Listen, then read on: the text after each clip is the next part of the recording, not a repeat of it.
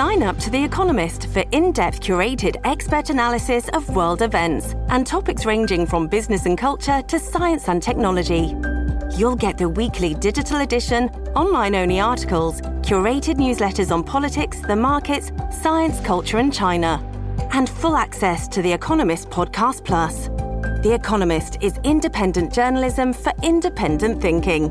Go to economist.com and get your first month free. This episode is brought to you by Shopify. Whether you're selling a little or a lot, Shopify helps you do your thing, however you cha-ching. From the launch your online shop stage, all the way to the we just hit a million orders stage. No matter what stage you're in, Shopify's there to help you grow. Sign up for a $1 per month trial period at shopify.com slash special offer, all lowercase. That's shopify.com slash special offer.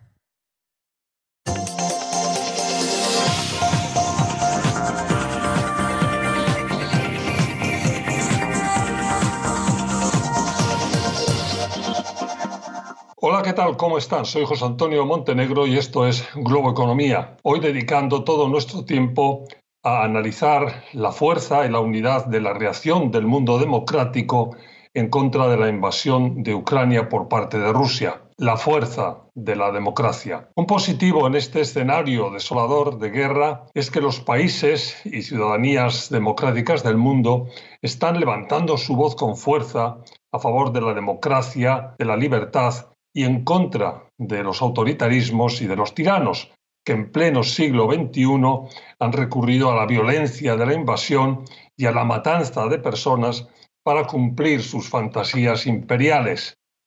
Son los intereses económicos del pasado y los valores de una forma de organizar el mundo que rechaza la libertad, que rechaza la igualdad de género o el reparto más justo y equilibrado de la riqueza, por citar solo algunos aspectos en los que coinciden tiranías autoritarias de derechas y de izquierdas por todas las esquinas del mundo.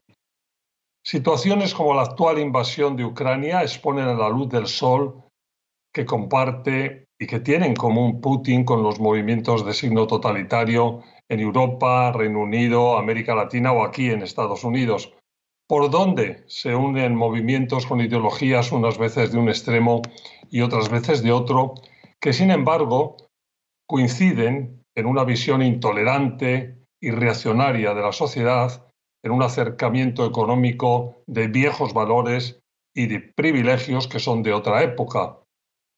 Es la única parte positiva de la sangrienta tragedia que estamos viviendo, pero precisamente por eso porque es la única componente con un desarrollo de redención de nuestro presente, debemos agarrarnos a ella con fuerza, con toda la fuerza.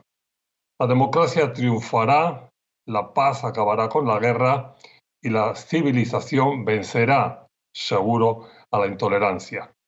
Pero pausa y entramos en el análisis con la ayuda de mi invitado hoy, Aníbal Pérez Liñán, profesor de Ciencia Política y Asuntos Globales de la Universidad de Notre Dame, quien además a partir del próximo mes de julio será quien dirija el prestigioso Instituto Kellogg de Estudios Internacionales en dicha universidad. Enseguida, aquí en Globo Economía.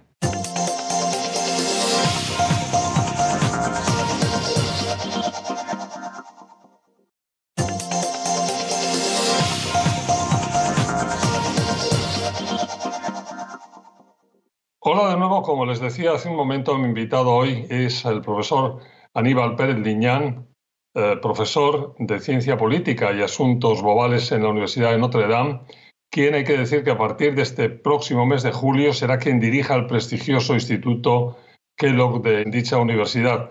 Eh, Aníbal, lo primero, muchas felicidades por ese nombramiento que será efectivo ya enseguida. Enhorabuena. Muchas gracias, José Antonio, y gracias por, invitarme al programa de nuevo.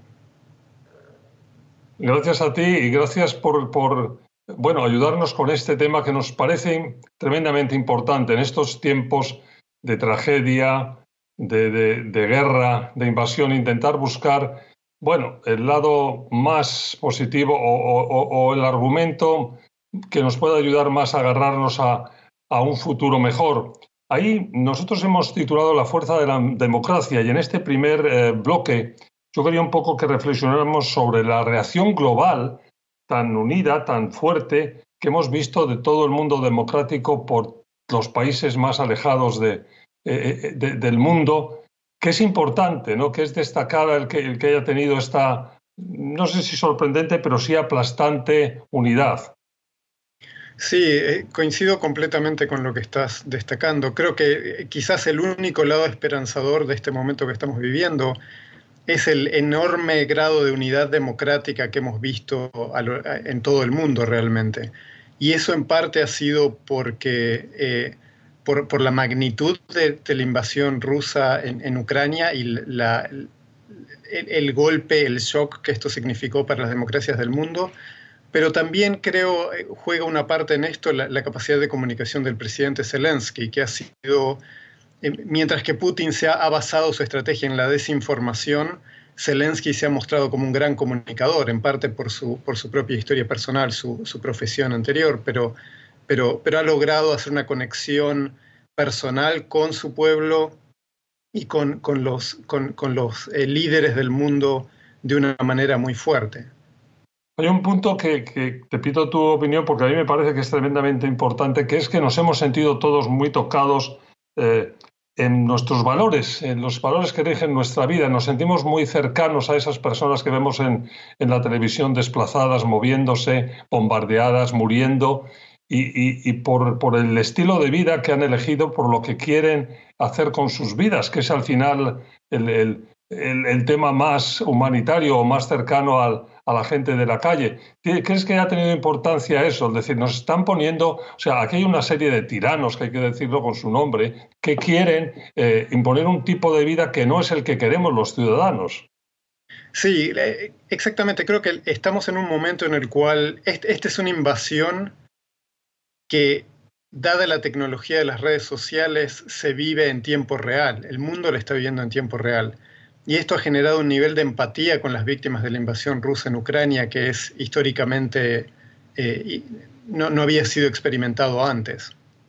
Entonces, creo que esto ha generado un, nivel de solidaridad no solo entre las fuerzas más democráticas en, los países de Occidente y en, el sur global, sino también incluso entre votantes que ideológicamente antes tenían simpatía por, por Putin y tenían simpatía por, los líderes similares a Putin en otros, en otros regímenes, estos votantes eh, de golpe han comenzado a desconectarse de esta simpatía y han, y han entrado en este movimiento de solidaridad con Ucrania. Esto es muy visible, por ejemplo, entre los votantes de Estados Unidos hoy en día. Y esto me parece que crea una pregunta muy importante para todas las democracias del mundo, y es cuál es la estrategia correcta para reaccionar frente a los bullies, frente a los matones en el orden internacional. Esta es una pregunta que siempre las democracias se han planteado, nunca hay una respuesta muy clara, pero es una de las grandes preguntas de la política internacional y sigue abierta. Bueno, tenemos que hacer una pausa aquí, pero cuando volvamos nos vamos a ocupar de otro tema que nos parece también muy importante en este momento, las claras vinculaciones internacionales entre las tiranías, entre los bullies que decías, entre los matones del mundo, que son unos cuantos. Sigan con nosotros, Globo Economía.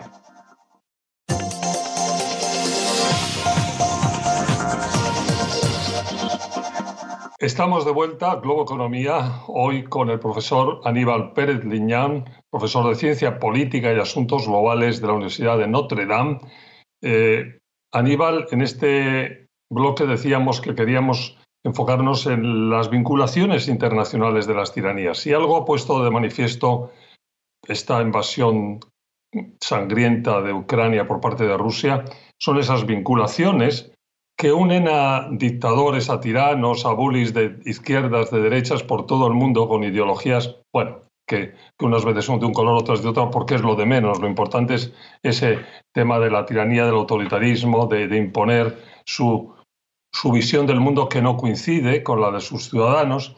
Eh, eso cada vez es más evidente y eso puede tener también algo eh, de positivo en lo que supone identificación de esas tiranías en el mundo, que la gente tenga muy claro lo que tiene en común este con este, con este, con este y que además se ayudan en su visión o en su consecución, en sus objetivos mundiales, que son clarísimos, que están unidos a la vieja economía, a una vieja manera de ver eh, la forma de vida de las personas, a la intolerancia, a los temas de, eh, bueno, de exclusión de la, de, la mujer, de las minorías. O sea, es todo un, un, paquete en el que coinciden igual uno de extrema izquierda que de extrema derecha. En eso están todos de acuerdo. Es así, ¿no?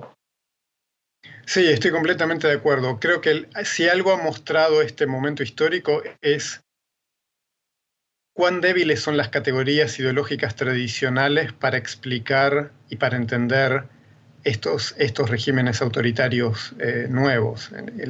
las alianzas entre Rusia y Venezuela, entre Rusia y China, son, son alianzas que tienen que ver con eh, con, la lógica de, crear regímenes iliberales, mucho más que con la ideología en un sentido tradicional.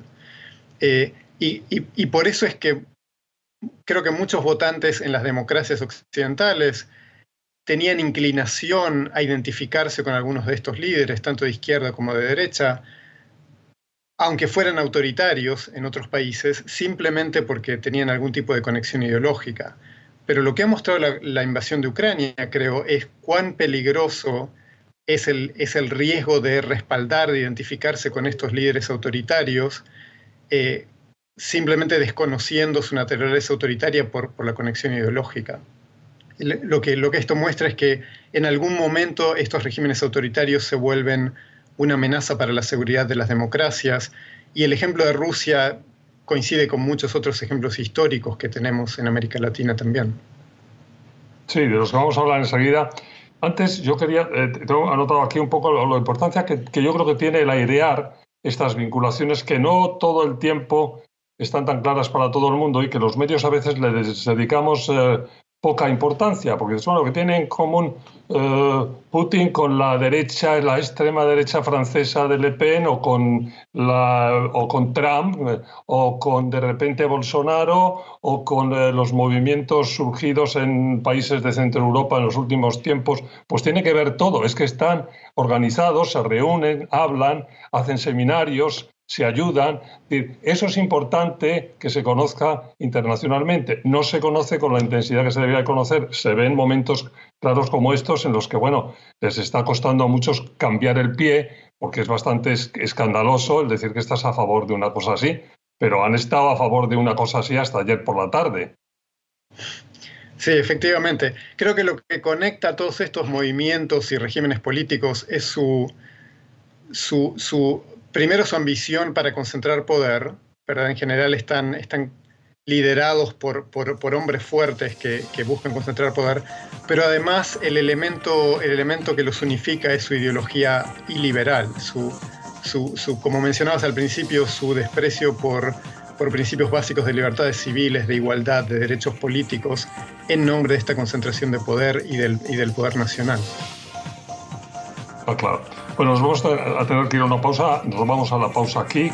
Cuando volvamos, el necesario activismo global contra el autoritarismo. Hemos titulado así de rotundos nosotros y vamos a hablar de eso en cuanto volvamos rápido de una pausa. Globo Economía.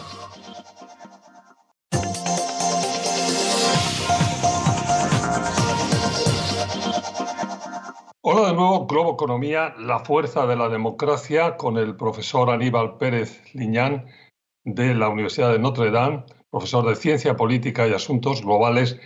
Eh, Aníbal, en este bloque, el necesario activismo global contra el autoritarismo, hemos titulado nosotros la necesidad de denunciar las tiranías en el mundo, ahora que están tan claras y que las vinculaciones, como decíamos al empezar, están más expuestas que nunca a la luz del sol, es un momento para, para decir, mira, eso es exactamente lo, de lo que estamos hablando y eso es exactamente lo que la ciudadanía no quiere.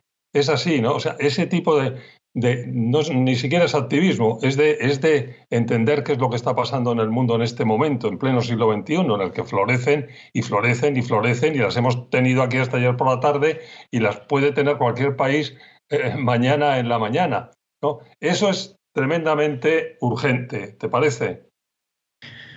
Eh, creo que es un momento de, toma de conciencia y, de solidaridad con Ucrania y ese momento, por lo tanto, es una oportunidad para, crear vínculos de solidaridad entre, entre movimientos democráticos en, todo el mundo.